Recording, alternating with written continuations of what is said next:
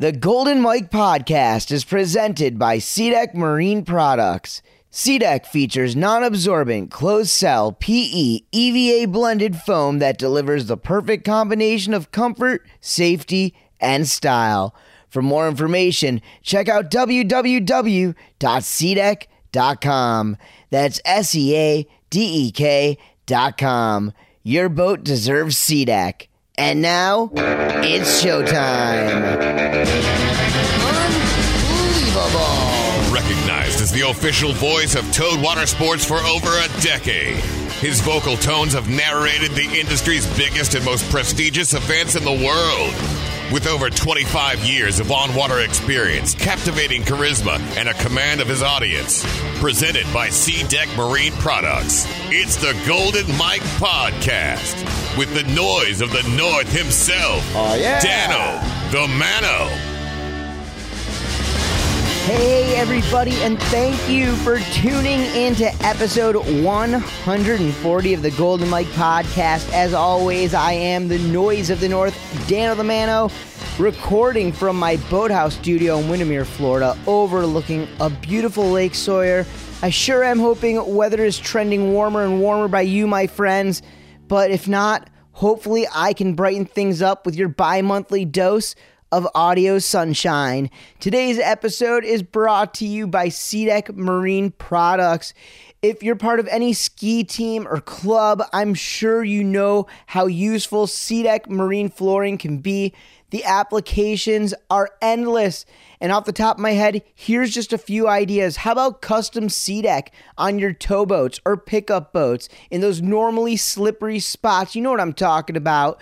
Custom SeaDek on your start docks. Custom SeaDek in your storage sheds or trailers. Custom SeaDek on your pyramid skis. Mind blown. Seriously, people, if you can think of it, once you think of it, the fabrication possibilities are endless.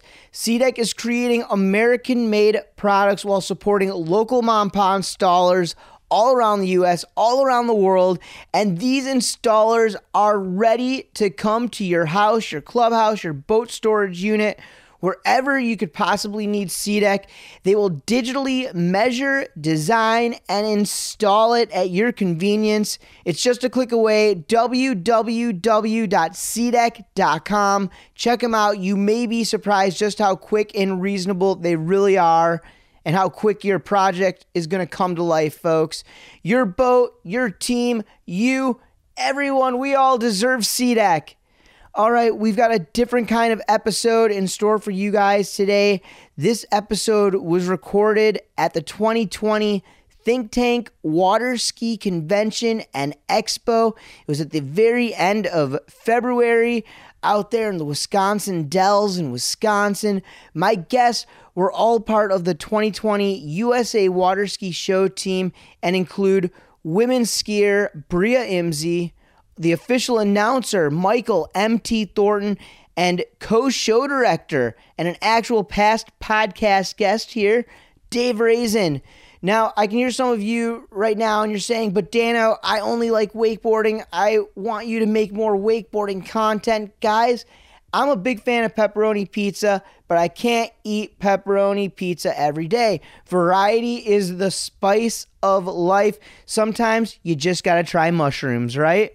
The Toad Water Sports industry is full of amazing athletes and stories, and I think if you start to expand your horizons, you'll be a whole lot happier. Speaking of, I got a brand new podcast recommendation I wanted to send your way. It's called The Ski Show, the ultimate show ski podcast, hosted by, well, past Golden Mike Podcast guest, Matt Heilman and Adam Schaller. Both of these guys are longtime members of the show ski community out in Madison, Wisconsin, the Mad City Water Ski Show Team. Uh, they're st- Wisconsin state, national, and world champions in their own right. Uh, they have a two-part interview with Matt the Cat May that's out right now. You can check that out on BuzzSport and iTunes and Apple Podcasts. That's where I listen to it. It's awesome content, especially if you know anything about the show ski community, and that's where I came from. That's where I grew up and spent many, many, many years of my life out on the water performing and, and hanging out and making some great relationships.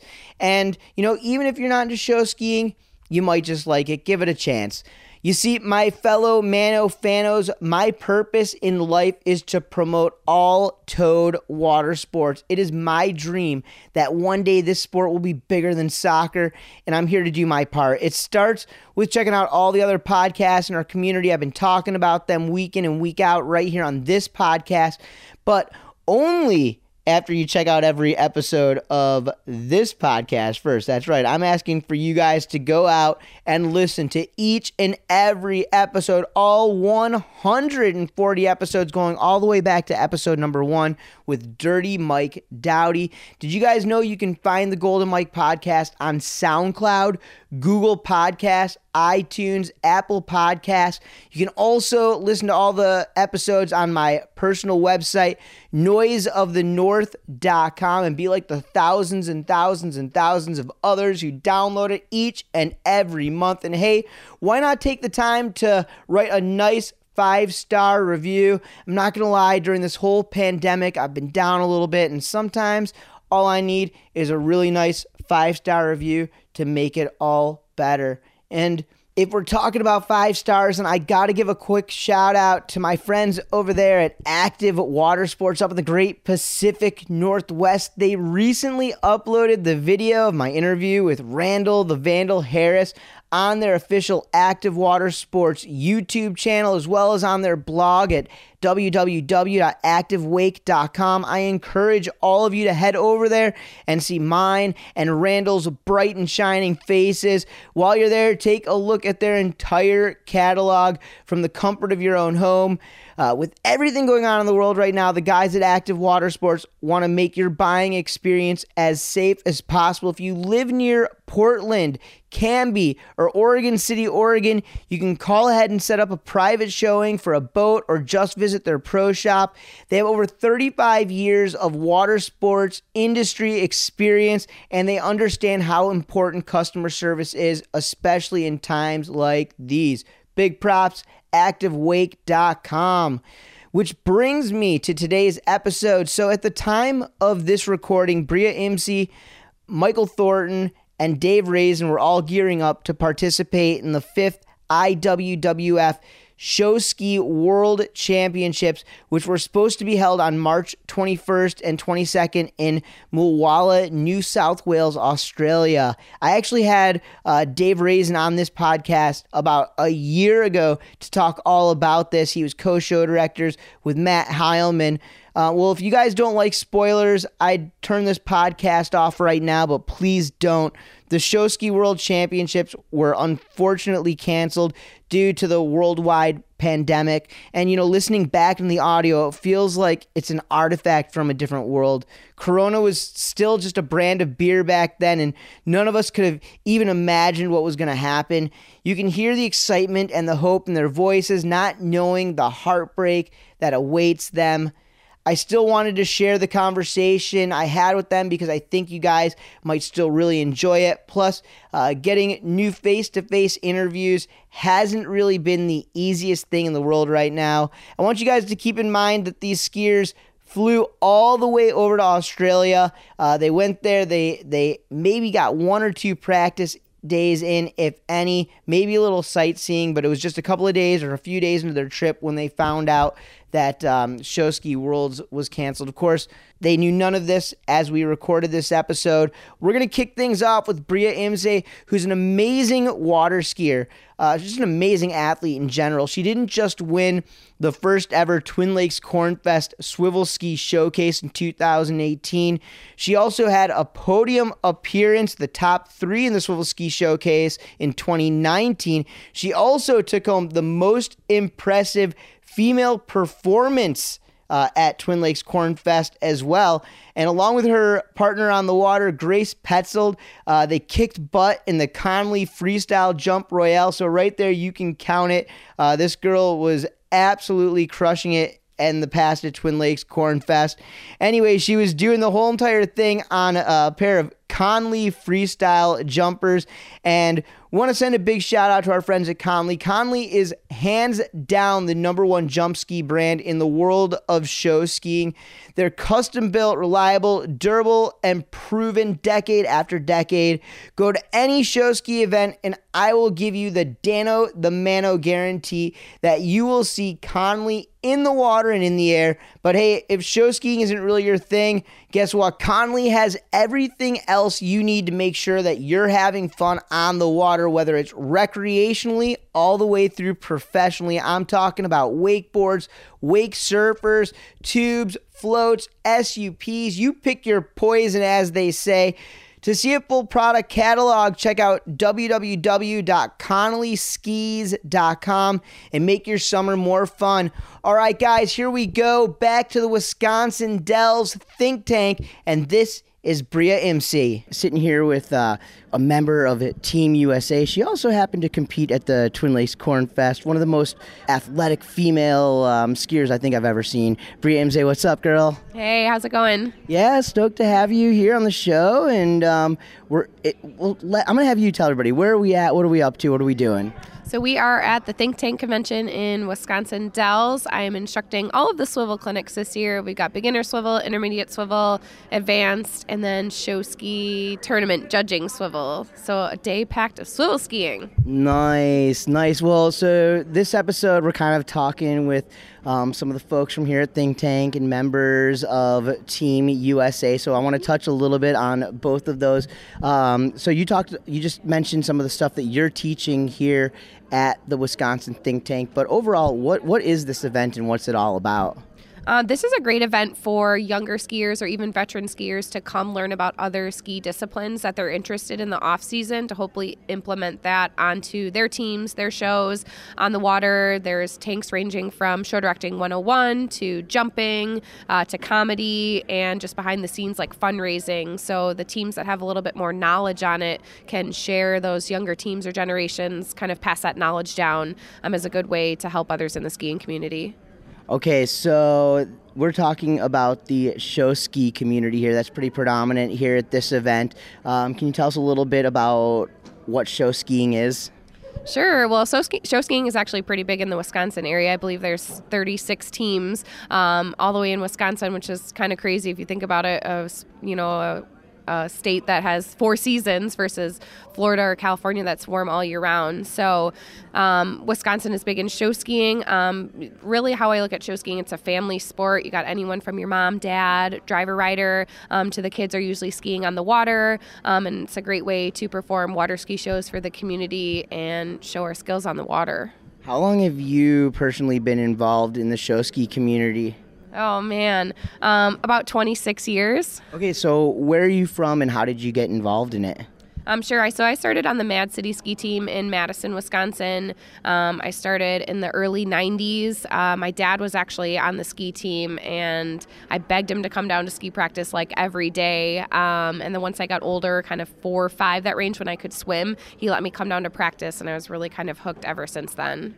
Have you gotten any like major opportunities through show skiing throughout your life? Well, I think one, some of the biggest opportunities is we get to travel overseas to ski. I've been to China probably about five times. I've skied in Lebanon. Um, Team U S A, or the World Water Ski Championships, is relatively newer, starting in twenty twelve. Um, and we've had the opportunity to go to Canada in, Canada in twenty eighteen. And then in eleven days, we leave for Australia for Worlds twenty twenty. You grew up skiing on the Madison Water Ski Team. I was at a boat show recently, and I talked to somebody from another ski club in Wisconsin, Badgerland. Then also I have a lot of good friends in the Illinois area on the Wonder Lake Water Ski Show Team, and I know you have some affiliation there as well. So talk about um, your relationship with multiple different ski clubs. So I have many relationships with other teams. Um, my dad skis for the Badgerland ski team out of the Waukesha area. Like I mentioned, I grew up on Mad City. Uh, we have a summer home just north of Eagle River, so I often skied with the Chain Skimmers when I was in college and still do kind of on the weekends. Uh, most recently, I ski with the Wonder Lake Water Ski Show Team right on the border of Wisconsin and Illinois.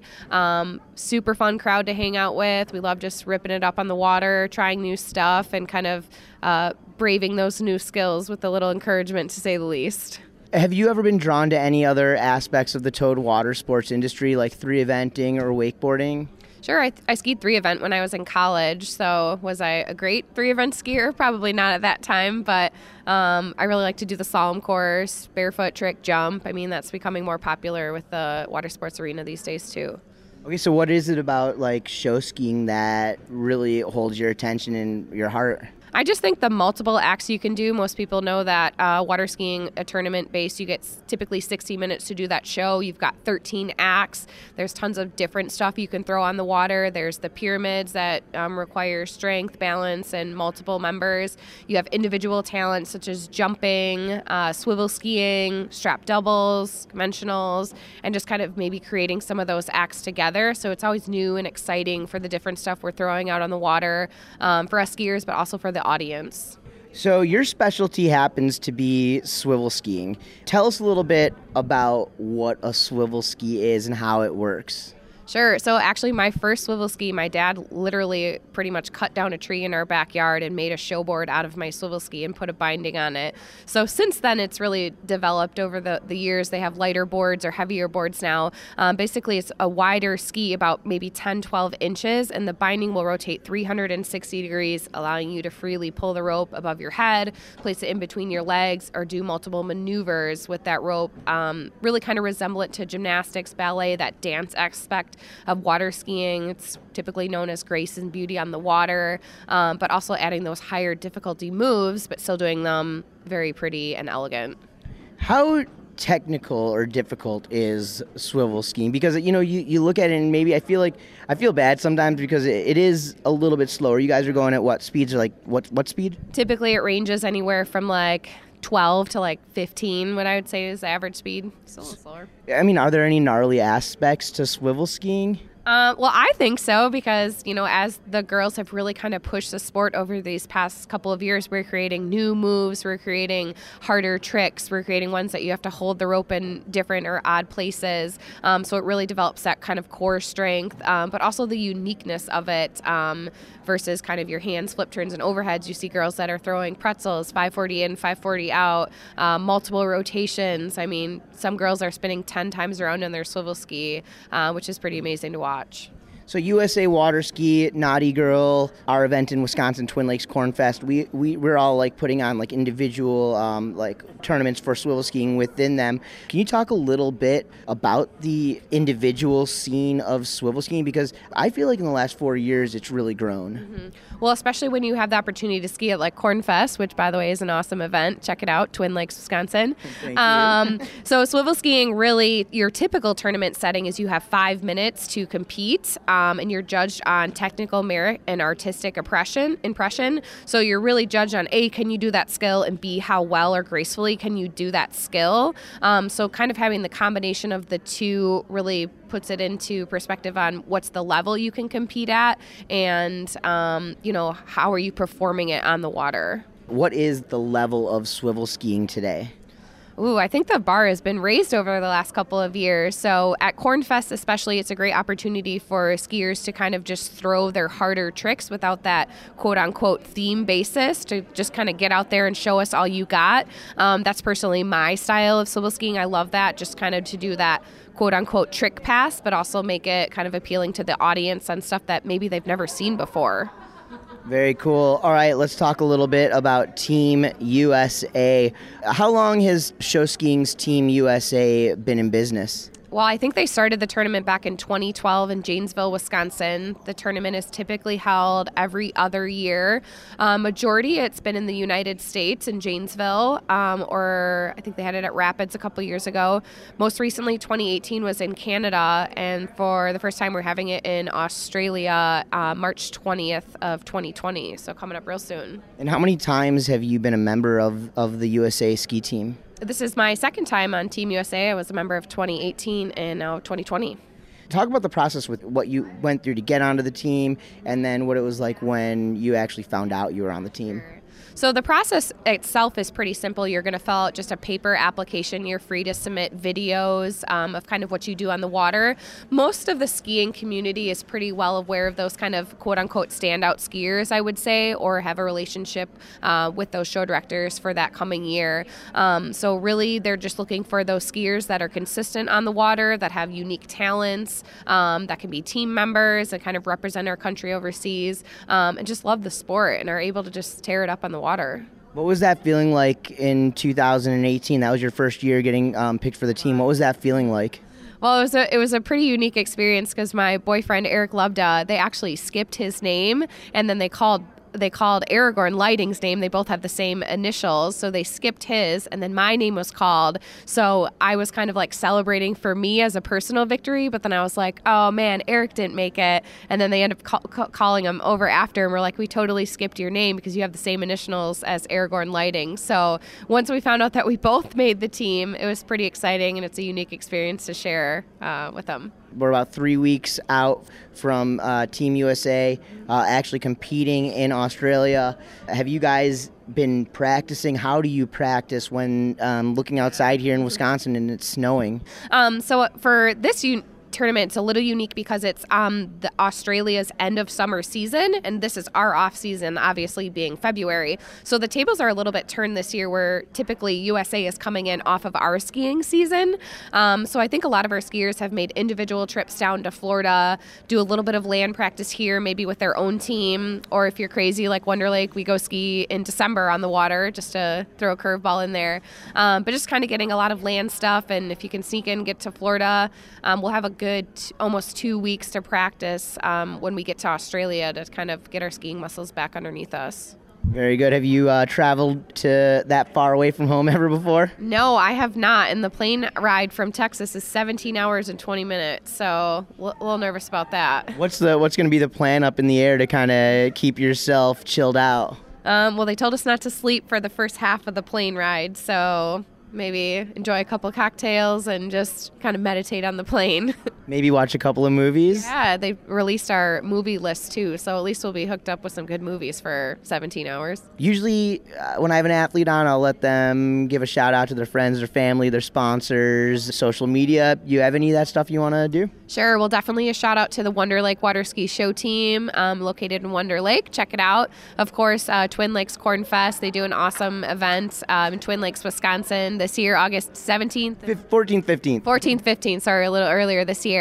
Um, and just my family, friends, my, my parents, my dad, they're big, huge supporters of a, on the water. And if you've ever skied with me, you know that I can ski for probably about a good forty-five minutes or an hour per set. So putting up with all that and just growing the sport. And Team U S A, go Team U S A. We're on the water in less than three weeks. So hope to bring home another title. All right, good luck. Uh, social media, I know I, I know I follow you. So tell everybody where they can watch your cool videos and see you and all that. Sure. So my Instagram handle is at Bria Imse.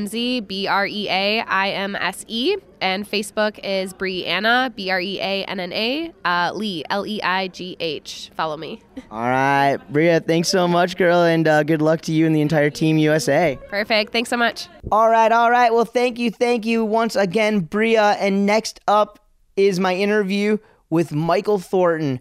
Now, I've known Michael for well over twenty-five years, and in that time, he's been a close personal friend and a true mentor to me.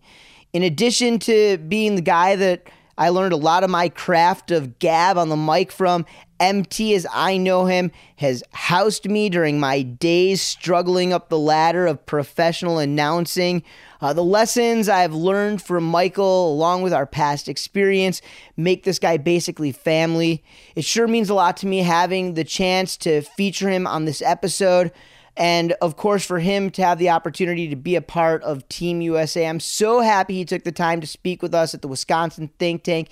Can't wait for y'all to hear it. Ladies and gentlemen, here it is, M T, Michael Thornton on the Golden Mike Podcast. Hey, well, guys, I'm really excited about this next one. Dude who's been a, a mentor to me for a long time. He was a former Well, I was a former roommate of, of his, actually, at one point in my life. But if well, maybe once you hear this guy's voice, you guys will put it all together. But uh, Michael Thornton, welcome to the podcast, brother. Hey, thanks, Dano. It's great being here with you. You were the announcer for the Aquanaut Water Ski Show growing up, and you are now going to be the announcer for Team U S A. Now, is this your first year um, announcing for Team U S A? Yep, first time announcing for Team U S A. Super excited on it. You know, like you said, I kind of joined Aquanauts thinking I was going to be a skier, and uh, you know, that didn't work out, but uh, found my niche um, as an announcer, and yeah, now now after all these years announcing for Wonder Lake and finally getting a chance here with Team U S A, pretty exciting. It's so funny, I find myself, you know, I know you kind of um, stopped announcing for a bunch of years, and last year I brought a crew, um, or maybe it was a year before, I brought a crew out and we watched a ski show out in Wonder Lake that you were announcing. It was a bunch of the, the wakeboard guys, and they were like, man, Dano, this guy is literally announcing just like you, you know. So what I want to say to you, and I don't know if I ever said it, but uh, thank you for, for inspiring me, and, and you probably don't know it, but you definitely taught me a whole lot. Oh, well, I appreciate that. You know, it's just, you start listening to someone, right, and you just start learning what they say and kind of repeat it, you know, and, you know, I did the same as well. You know, when I when I first started announcing, I watched other old shows and watched other announcers and just kind of took what they were saying and ran with it, right? I want to talk a little bit about your story. So obviously you and I have known each other for maybe twenty-five, maybe almost uh, yeah, about twenty-five years. And you'd mentioned that you got you joined the Aquanaut, that's a water ski club in Twin Lakes, Wisconsin, where I grew up, Eric Ruck grew up, and, and you were planning to be a, a skier. Talk a little bit to me about what that experience was like, because you came in at a, a pretty heavy time with a lot of a, a lot of amazing skiers. So tell, talk to me a little bit about, because you didn't really come from a major water ski background, right? No, I wasn't. You know, I. In college, I played baseball a little bit, and I played soccer a little bit, and then college kind of ended for me. Um, my brother was on the on the ski team, David Thornton, a really good skier, and you know, I was like, well, you know, I can barefoot, and I enjoyed watching the Aquanauts, and I kind of looked at that jump, thinking, you know, maybe that's something I want to do. But you know, as a twenty-two-year-old, it's not the best time to be learning these new skills. Um, but yeah, I mean, you know, you had Kevin Michaels, and you had, you know, all you guys, you know, still young kids at that time, but but growing up and doing great skiing, and it was just a fun time to be with everyone, you know, and, you know, show skiing, you know, it becomes a real family sport, and you, you know, find some of your best friends to hang out with, like you, for the, you know, uh, life experiences, and, you know, things, things just happen, and it's, it's a fantastic sport, you know. I want to find out about some of like the struggles over the years, because there was a time you, you had a really long run, and then you you decided to step away from from show skiing, but now you're back. But I want to talk. I want you to talk a, a little bit about some of the struggles, because people come to these ski shows and they see us smiling, they see us waving, they see us having a great time, which for the most part that's the idea, right? Right, right. I mean, you're exactly right. I mean, the, the great thing about ski shows, and especially amateur ski shows such as, you know, the Twin Lakes Aquanauts, it, it's a volunteer organization, right? So it's it's not a pro show. So every show, when I tell people when they come, every show is different, right? You could come to forty shows throughout the summer. Every show is going to be different, because sometimes people just aren't there. You know, they have obligations and, and different things. It could be work. It could be a, a summer camp for baseball, you know, and so people are in different spots. People that know different skills are there, but the show must go on. And so there's, from an announcing span, standpoint, right, it's just, it's a, a challenge to know who is in what acts, you know, because it could be different every show. You know, what are their specialties? You know, you know, what acts are they going to actually perform in? And and yeah, and it just becomes, you know, almost like a fun second job that you're not getting paid for. Maybe it's okay. Sometimes maybe a little less than fun. Yeah, yeah, no, but it it, it does it does it wears on you over time, just like anything. Um, But, you know, for me, I, I stepped away when my kids, when I started having kids and got married, you know, wanted to take some, some time and spend more time with them. But now, you know, we're back. My kids are going to be ten and eight years old. They're enjoying water skiing and enjoying the junior team on the Wonder Lake Water Ski Show team. And again, it's that family sport, that family atmosphere. You know, my wife, she still skis. So it's fun. It's fun to stay active and participating. How difficult was it to like switch teams? Because you and I grew up, we, we water skied in, in Twin Lakes, Wisconsin. I can't ever, like, I could see myself going and like hanging out and maybe skiing a show here and there. But I mean, you guys moved completely to a different city, and you went from being the voice and, you know, arguably the face of, of, you know, one of the most major ski clubs in the industry to, it would almost be like if Scottie Pippen during the Michael Jordan era was traded to, say, the, the Pistons or something like that. I was just going to say the same thing, like Detroit. Yeah, I mean, Wonder Lake and Twin Lakes are, you know, probably about twenty-five minutes away from each other. Uh, my wife had grown up kind of skiing with the Wonder Lake team. We were fortunate enough to move to Wonder Lake, and the first couple of years I lived there, I didn't participate on either team. I didn't participate on Twin Lakes. I didn't participate on Wonder Lake. And, you know, we would go to both shows, and everyone would be like, hey, can you come and announce? You know, can you help us out? Can you can you announce for Wonder Lake? And I was like, no, I'm taking a break, you know, this and that. But definitely was odd to finally announce. Uh, really, this will only be my fourth year with Wonder Lake. I came back, um, you know, three years ago, and that year was a good year for Wonder Lake. They won the national championship that year, um, you know, which made it fun. And again, I know all of the people on the, that team, and still know all, you know, all of the people on Aquanuts as well. So it, it's become uh, you know, an extended family. Well, let's talk about Team U S A. You are about to head on a journey around the world to represent your country for show skiing. Did you ever think that you would be involved in anything like that? Never, never. This is such a such a great privilege and an opportunity for us. And, and for me, it really is almost coming full circle, right? So when I started show skiing, I was fortunate enough twenty years ago now, in, in the year two thousand, to go to China and water ski for a couple of weeks. And now twenty years later, to be one of the voices um, announcing for Team U S A in Australia. Like you said, we leave here in a week and a half. Mulwala, and then I'm going to take a little bit of time and do some travel around Australia because I've never been there. It's just fantastic, and shows you what the, you know, Toad Water Sports, you know, community can can do for you and your families, and, you know, give just gives you tremendous opportunities. So normally here in the U S, when you guys are getting ready for tournaments or just in general, you are announcing for the same athletes week in and week out all throughout the summer. When it comes to tournaments, you have an idea of what some of these other clubs are doing because they're in the realm. Um, and, and it's the same people on each team. Now, as you go to Australia, you are going to be announcing for a group of people who maybe you have relationships with, maybe you don't have relationships, and you're going to be announcing against teams that you have no idea what they're going to be throwing out at you. How do you prepare for that, I guess? Yeah, yeah, you're exactly right. You know, for me as an announcer, just even knowing and making sure everyone's names are said correctly is kit- critical and key. And like you said, I probably know on our team of, you know, thirty-five athletes, probably half of them pretty well. But the other half, you know, I want to make sure that I represent them appropriately, know what tricks they're going to do. So we had the opportunity to spend two days together last summer, um, and we worked really hard there to, you know, get our ski show down. And then now we're going to uh, spend a week together practicing before the World's Tournament. Um, but, yeah, we're just dial it in. As an announcer, I'll concentrate on what they're doing, sit individually with people. If I'm announcing their acts, sit individually with them so I know what their pass is going to be. Because, again, from, from my perspective, all I want to do is help to elevate what they're doing on the water. I, I don't want the audience to necessarily be looking at the announcer. They should be watching the tremendous show skiing that's going on on the water. Okay, so do you ever get any kind of nerves before competitions or even shows in general? And if so, like how, how do you deal with it, or or when did those go away, anything like that? No, I mean, I think we all get nervous still no matter what on the on the big shows, or even at a big home crowd, right? So, you know, you always want to do well for for them, and you just shake out the nerves. I just walk around, you know, try to get my...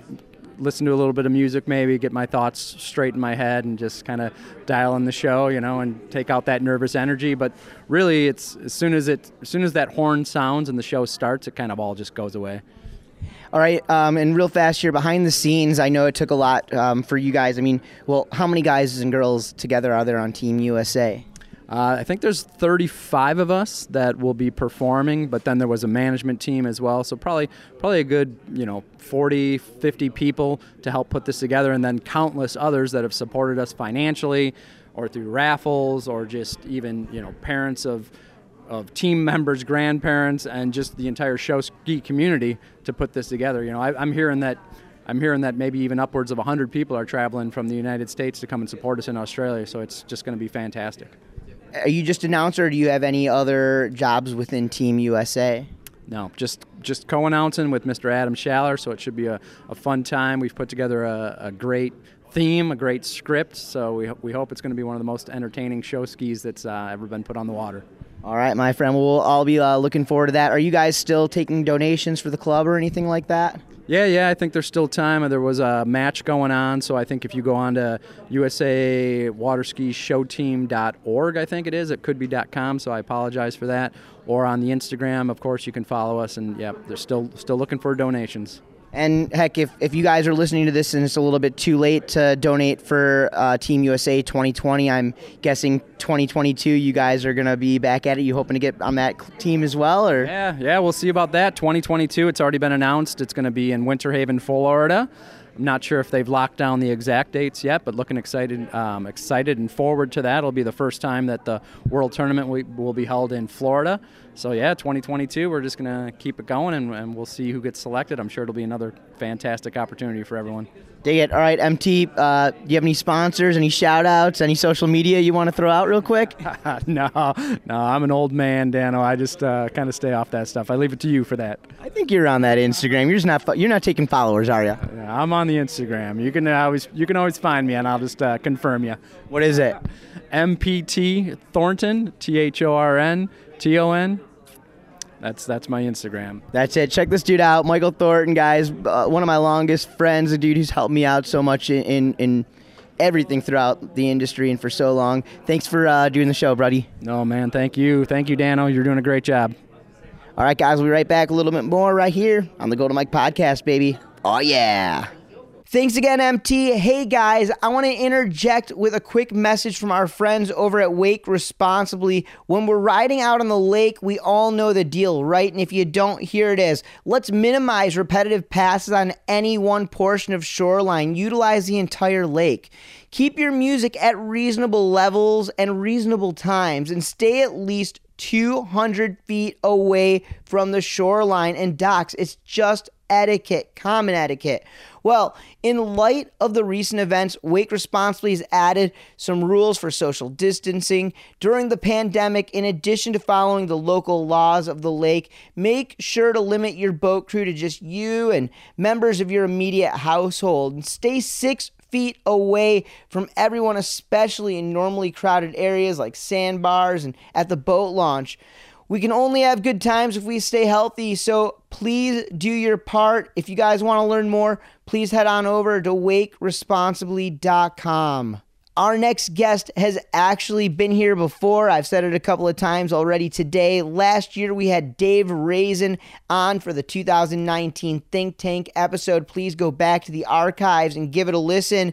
I think it's only right we brought him back onto the show once again. Dave is the co-show director of Team U S A twenty twenty and a legend in the sport of show skiing. The guy has been doing it for decades. His passion for water skiing and for his show ski team and for Team U S A really come through in this.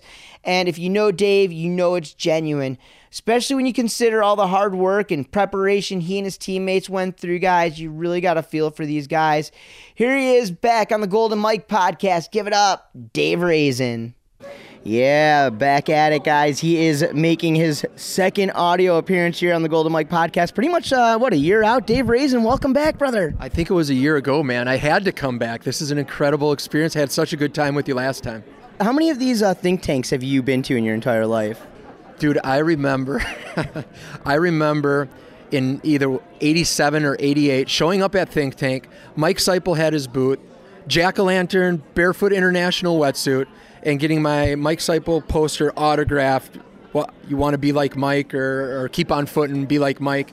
Man, that was back in eighty-seven, eighty-eight, and I think I've made just about everyone since. So it's a good time to network, good time to get to know everybody, and uh, yeah, just great catching up with you. Talk a little bit about uh, how much it's all changed over the past, man, I, I don't mean to date you here, but we're talking three decades now. Yeah, almost the better part of four. No, you know what? I, I think what still is there is the passion. People show up because, uh, you know, what else is there to do in Wisconsin in the middle of winter other than to show up and, and hang out with some show skiing friends and, and learn and understand the different uh, new uh, techniques that are out there in terms of whether it be wakeboarding or, or, or show skiing or barefooting, whatever. So it's just a great opportunity for everybody to come together. Um, But no, I think that, you know, the industry's changed a little bit in terms of the, the resources that are out there. The boats are bigger, the boats are better, uh, the, the, the gear is, is incredible, and, and, and all the research and development that has gone into some of the slalom skis nowadays. I mean, it's just, it's, it's, a, it's exciting time for the sport. How is the sport as, as far as numbers doing? Like, how are how are the teams? Are you guys still seeing new faces?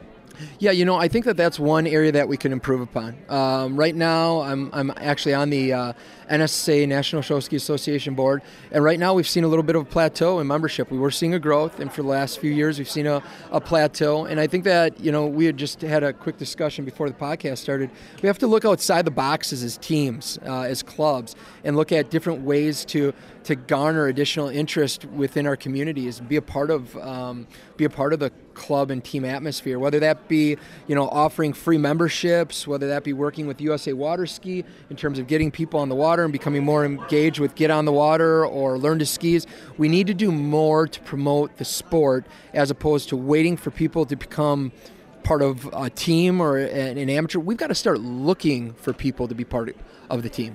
What are you guys doing? Because I know you're a part of the Janesville um, Water Ski Show Team, uh, the Rock Aqua Jays, and you guys have an incredible program. You guys, your numbers, it, it's funny because I don't know how, mu- how much my listeners know about the dramas behind the scenes of, of uh, show skiing, but the, people are always saying stuff like, well, how are we supposed to compete with Janesville? They have the numbers.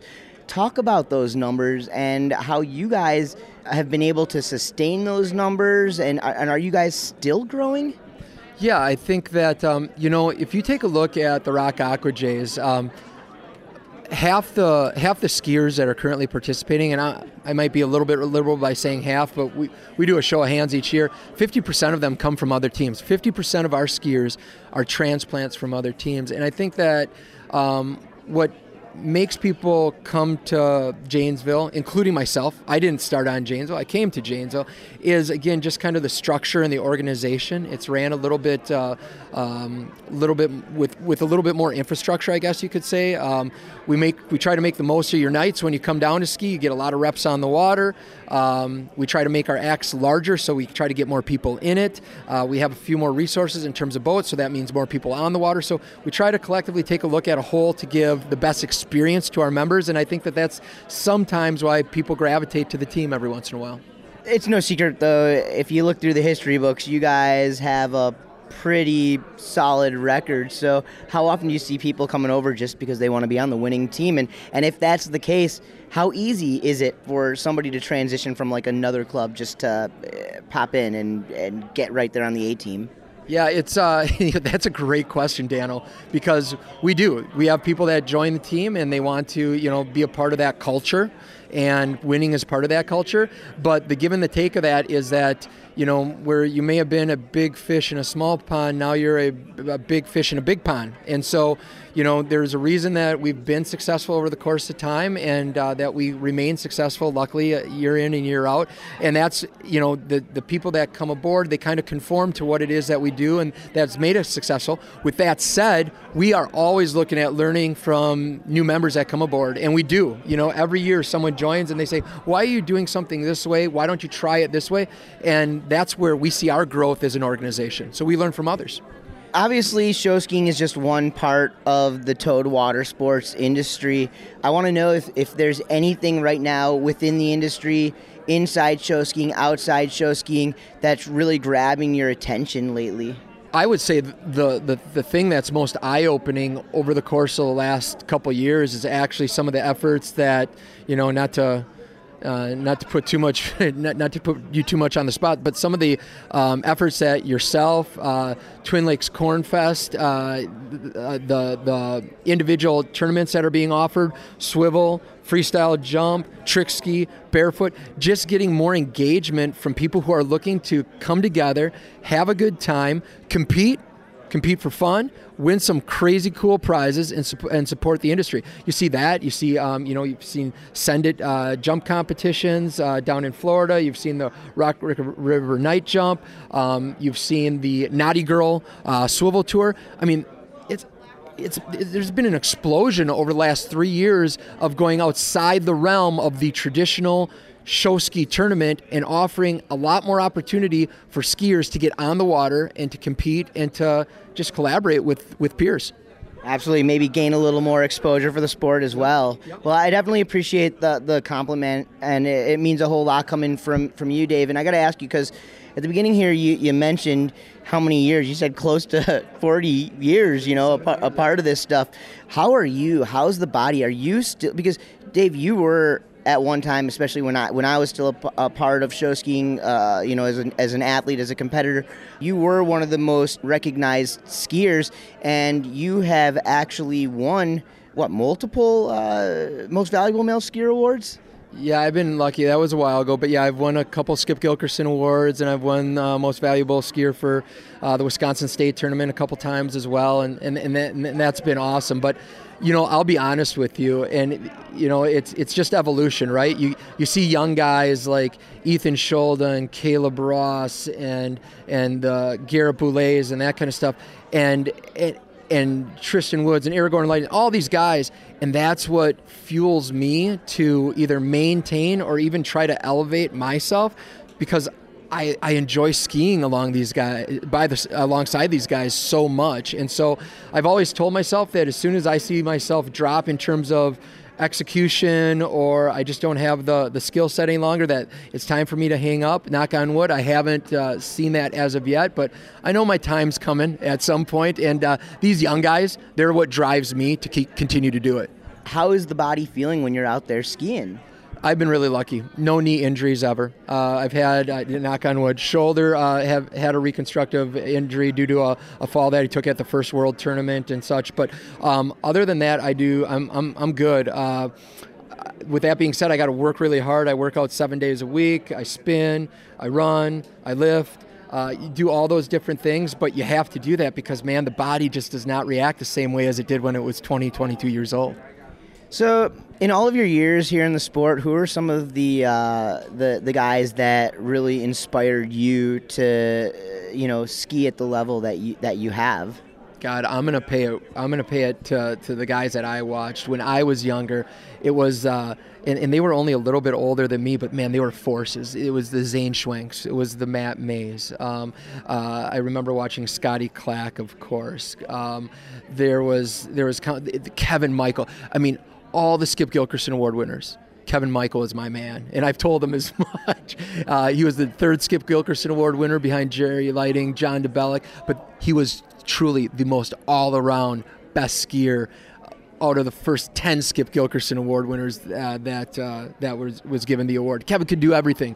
He could trick ski, he could kneeboard, he could barefoot, he could. He was a pyramid guy, he did doubles. I mean, he was fantastic, and I looked to him as being kind of like the guy that I wanted to be like when I grew up. And uh, I think many of us have a, a very similar story right there uh, uh, with Kevin Michael. And so let's talk a little bit about what's coming up. Last time I had you on the show, we were talking all about Team U S A. Now, you are the show director, or the co-show director, along with Matt Heilman for Team U S A Show Ski. You've been a part of this team for how long now? So I've been lucky enough, and I mean lucky enough, to be uh, named to the team all five uh, teams. So there was two thousand twelve, fourteen, sixteen, eighteen, and now twenty. And uh, there's been there's three members that are currently on Team U S A that have been on all five teams, uh, Joe Swaska, Angelo Yockler, and myself. And so, uh, yeah, this will be my fifth time, and uh, my second time show directing, and um, it's in Australia, in Mawela, and brings a whole host of challenges and obstacles that we're up for, but um, we're going to be coming off of winter legs and not being uh, exactly in skiing shape, whereas the Aussies will have their summer legs and, and be ready to roll. Um, But we're up for the challenge, and shoot, ten days, we're going to be in Australia. We're going to be skiing and, and uh, taking that week of preparation and then uh, heading into the World Tournament. We're looking forward to it. So this this is very different, though, than what you're used to. Being a skier is a part of the Janesville program in Wisconsin, show skiing. Yes, it's amateur, but you guys are run like a very well-oiled machine. You guys are so prof- it's basically professionally run. But you guys are practicing together throughout the summer, multiple days a week, one or what one show a week, right? Uh, we've got two two shows a week, Sunday night and Wednesday night. But yeah, I mean, it is a big difference because let's call a spade a spade. Um, this group of unbelievable skiers, some of the best skiers in the nation, we've come together. But uh, we had a, a day and a half of practice in Warsaw, Indiana, the uh, weekend or the, uh, immediately after the national tournament, and that was in August. And then we'll have a week of practice to develop chemistry. I mean, we've got crazy amount of individual talent, but we need to see how that all that individual talent comes together and uh, see what we can put on the water and get comfortable with one another. It all boils down to chemistry at this point. When you're dealing with that many skiers and skiers representing from different clubs and different aspects of Toad Water Sports, because Team U S A, it doesn't, you don't just have to be a show skier to get on Team U S A. You you just have to apply and get chosen. But I'm guessing you're dealing with lots of different characters, lots of different attitudes, possibly different egos at time. But how does this twenty twenty team compare to maybe some of the earlier teams? You know, every team is special in its own way, you know, um, and I, I have great memories of every team. The here and now of twenty twenty is that we, th- there are many skiers that could actually be on this team, Dano, uh, that they have the talent, they've got the skill to be on this team, no question. We actually looked at this knowing that we were going to go across seas, uh, knowing that we were going to be together for a prolonged period of time and, and, and staying with one another. We wanted, again, chemistry to really be held just as high as skill and talent. So we handpick these individuals because they've got the right personalities, um, they've got the right work ethic, they're, they've got the first one there, last one to leave mentality, and above all, you mentioned egos. What we've seen from these skiers, both in the past as well as what we've uh, seen thus far in this process with two thousand twenty, is that they're willing to check their egos at the door to do what's in the best interest for the team. So, you know, big fish uh, in, in in a big pond, essentially. These guys are understanding that, hey, they might not be in out of thirteen acts, four or uh, excuse me, six, eight acts. They might only be in two, three, four acts, but that's what's in the best interest of the team. In two thousand eighteen, the World Championships was taken for the first time from America after being run three consecutive times in the States. All three times in Wisconsin. Yep. I can only imagine that added an extra level of comfort. Then you guys had to go to Canada and you got uh, thrown some pretty um, gnarly conditions. Yep. And now you're going to Australia, and the conditions there, uh, from what I understand, should be perfect, but the site is going to be a little bit tighter. Yep. That because it, it was really originally built as, I believe, a three-event yep. site. So, so talk about how you guys are planning to uh, kind of work through all of those struggles? Yeah, so, um, you know, we've done a lot of um, study and work on, on the site in it, itself. And, you know, to be honest with you, it looks like water ski nirvana. I mean, you've got two twin lakes, uh, man-made lakes that are separated by a channel. Uh, one's a practice lake, one's a tournament lake. You're absolutely correct. It, you know, they've got uh, boundaries in terms of uh, each each of the ends. And, and uh, you know, we'll have to go ahead and, and draft our act order a little bit around what some of the obstacles of that uh, actual site is, but for the most part, calm water site, it shouldn't matter if you're skiing at seven in the morning or two o'clock in the afternoon. Um, everybody should get an equal playing field. It's absolutely beautiful. Um, really looking forward to it. I heard the Australians have done a fantastic job with the site in itself. How did the World Championships come about, and why did it take until two thousand twelve when show skiing arguably makes up some of the biggest numbers within uh, the U S A water ski? Yeah, from my understanding, there there was that concept uh, for quite a long time. I think Jerry Lighting, Sherm Schraft, a handful of others shared that concept, and essentially they, um, in in the in the late two thousands, they pitched that concept to the I W W F and talked to the right people. The right people got on board and decided, yeah, this is something that would be good for the sport of water skiing in general, given the demographic, given the the, the, the population that. Um, and the volume of skiers that are currently involved in, in show skiing. So that was kind of the genesis of it. It was in the late two thousands, and then uh, like we like we mentioned, two thousand twelve was the first tournament. Scotty, I mean, that that was such an amazing tournament. Uh, I don't think we'll ever be able to repl- replicate that feeling of patriotism and the enthusiasm around that first inaugural, you know, world tournament.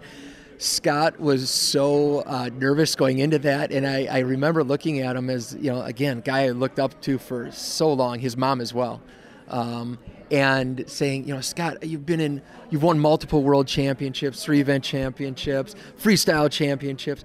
you know, how can you be so nervous? The most consecutive Pro Tour wins in a row of I mean, all time. And, and he's like, I've never been more nervous that I than I am today, Dave. I've, I never have, because I'm representing the United States.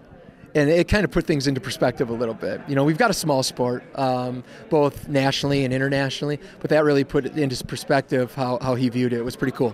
What does it mean to you to to be a part of, of Team U S A? Well, I mean, the, pa- the the patriotic side, I you know, I, I think that's always symbolic, and that always is, is number one on the on the priority list.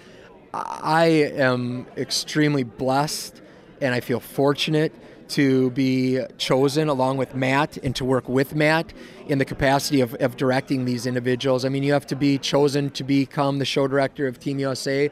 Uh, the N S A went ahead and selected us, and so again, just really blessed, really fortunate. It's it's it's it's a privilege and it's an honor. It it truly is. You know, you've been you've been a part of multiple uh, state championships in Wisconsin, which which is huge, knowing the number of teams and talent out here. National championship teams. You've had individual titles. You've had team titles within your team as well.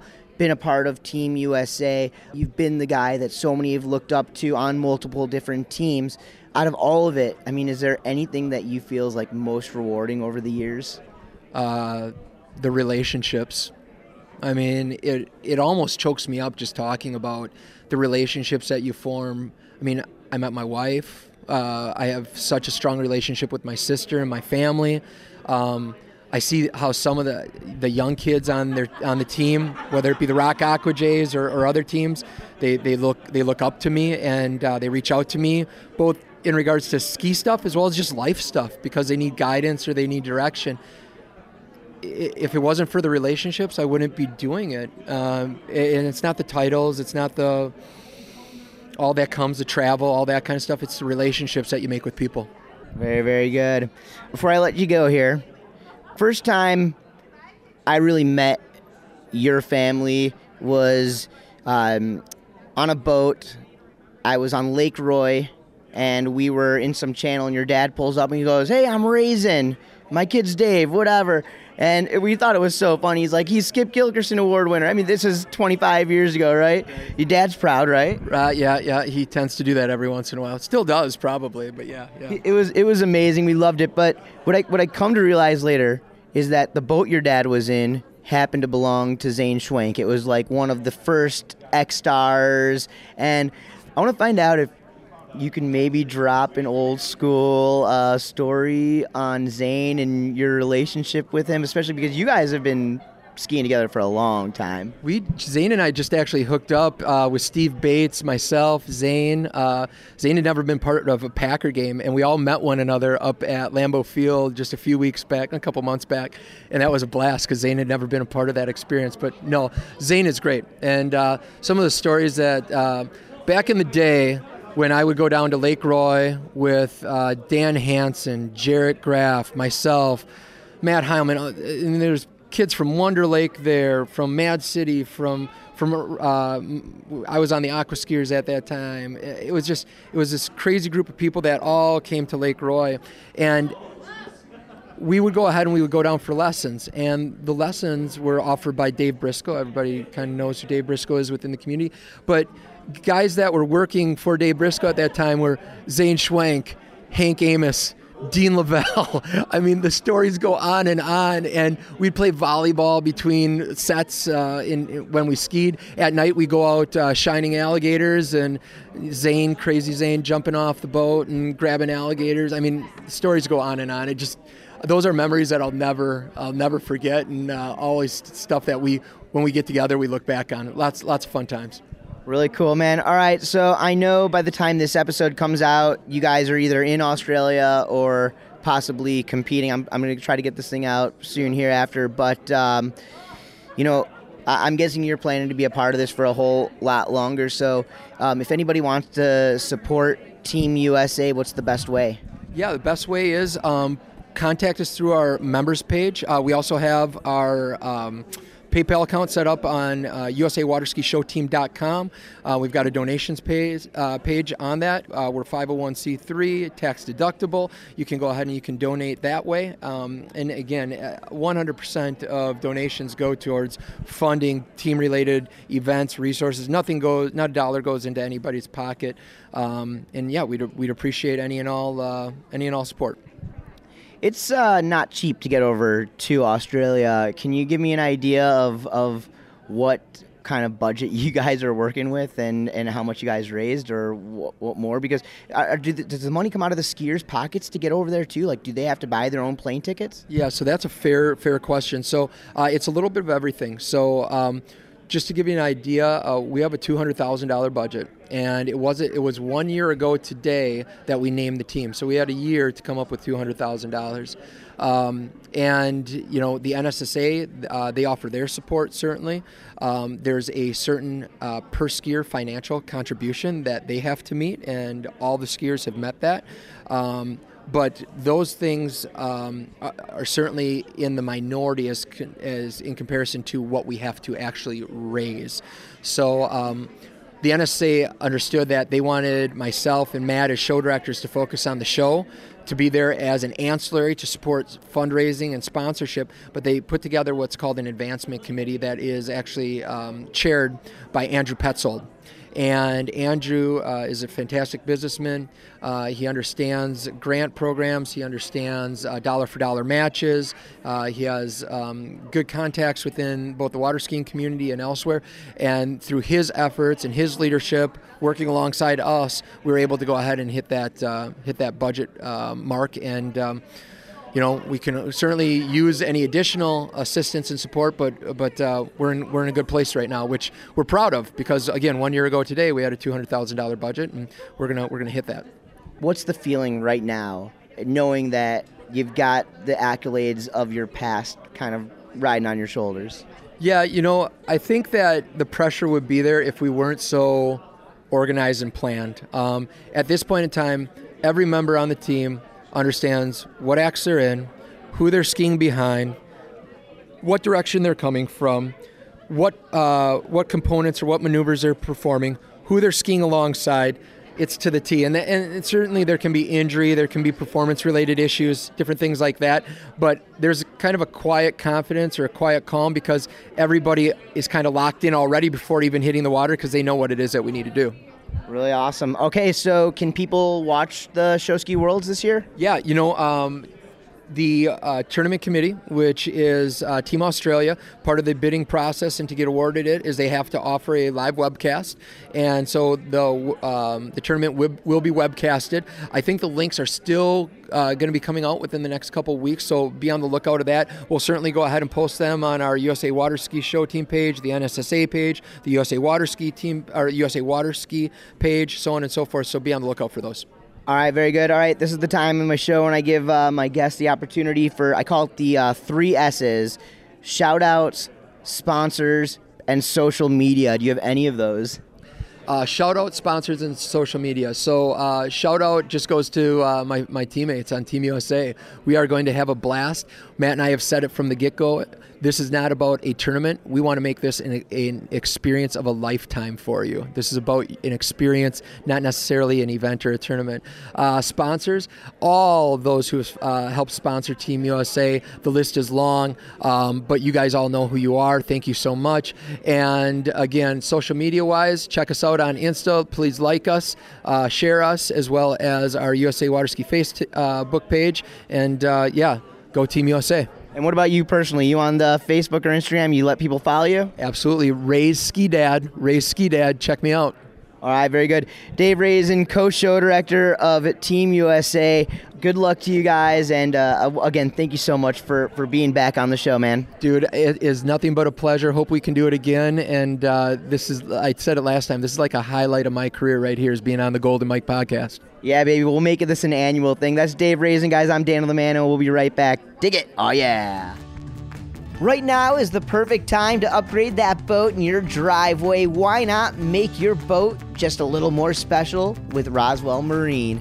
Visit their website, roswell marine dot com, to check out their selection of towers, tower accessories, marine audio racks, and everything else your boat needs. Roswell's motto is quality without compromise, no matter what. Right now, people deserve to feel good, and there's no better feeling than opening up a package from Roswell Marine and knowing it's going to perform reliably from the moment you install it. Whatever you're looking for, be sure to use the dealer search function on their website to find the dealer closest to you. That website, again, is w w w dot roswell marine dot com. Presented by SeaDek Marine Products. It's the Golden Mike Podcast with the noise of the north, Dano the Mano.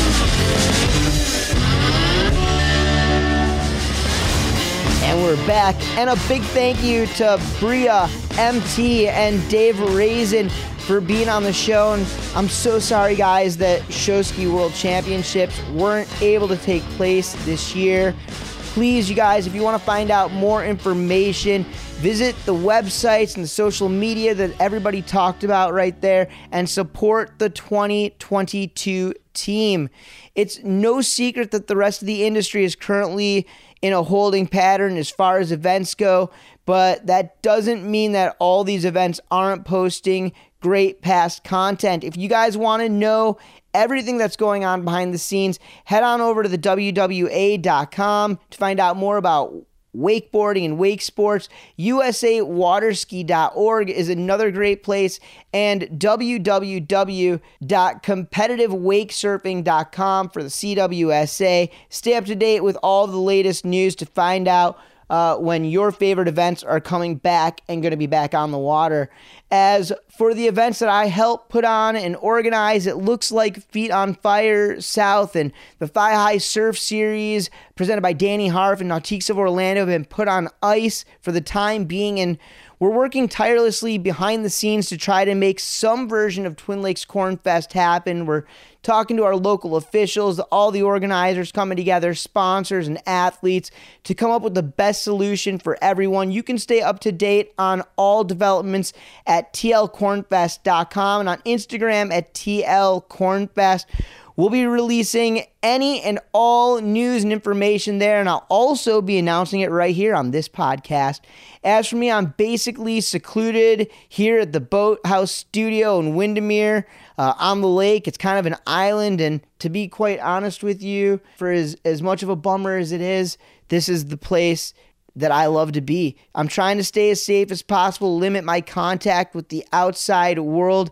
It's a strange time now, my friends, but I know we can make it through this together, and we're all going to be back out on the water soon enough, and we're all going to be back high-fiving each other, hopefully sooner than we know. All right, I want to thank you all for listening, and an enormous thank you to the sponsors of this podcast for their continued support. Thanks so much to SeaDek Marine Products, Active Water Sports, W S I A, Roswell Marine, Boulder Boats, Masterline, Centurion Boats, O'Brien, Leadwake, Slingshot, Conley, Radar, Ronix, Hyperlight, and GoPuck. Behind the scenes, a special thanks to Jane Levy in the office, Arthur, Shabba, Shavage, On Copy, Rich Walsh on the sound. Of course, my guests one more time, M T, Michael Thornton, Bria Imse, and Dave Rezin. That's it. That's all for me, folks. A reminder, follow me on Facebook at the Golden Mike Podcast, on Instagram at Dano T Mano. Message me there or at golden mike at noise of the north dot com. I want to hear from you. I want to thank you all for tuning in and listening. As always, I am the Noise of the North, Dano the Mano, and you can hear me next time once again right here on the Golden Mike Podcast.